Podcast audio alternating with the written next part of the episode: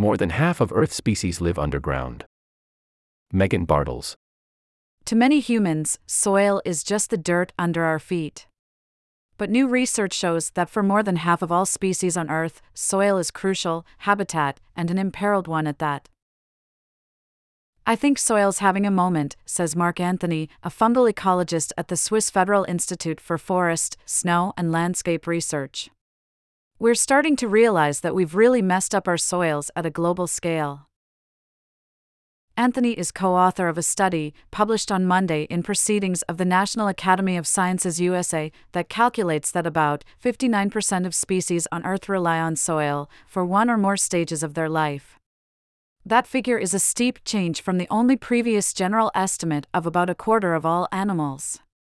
I did come in with expectations that the number would be way higher than everyone was saying because 25% felt low, Anthony says. It just felt wrong. So Anthony and his colleagues set about collating existing global estimates of overall species richness and soil biodiversity for the most populous groups of life, including bacteria, fungi, plants, insects, and mammals. It was challenging work, he says, because scientists still have a lot to learn about some of these groups, including their members who live or nest in or otherwise intimately depend on soil. It's something I've been waiting for, says Diana Wall, a soil ecologist at Colorado State University who was not involved in the research but reviewed the study during the publication process. I think the authors did a good job based on the state of the science that we're in now, says Ember Morrissey, who studies soil microbial communities at West Virginia University and was also not involved in the new research.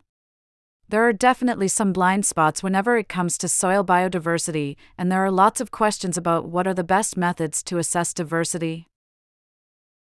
Of the groups they investigated, the researchers found the highest proportion of soil reliance, 98.6%, in Enchytraeidae, or potworms. These animals are miniature cousins of earthworms and can spend their whole life in soil. The lowest soil reliance came from mammals, of which about 4% rely on soil for one or more stages of their life cycle.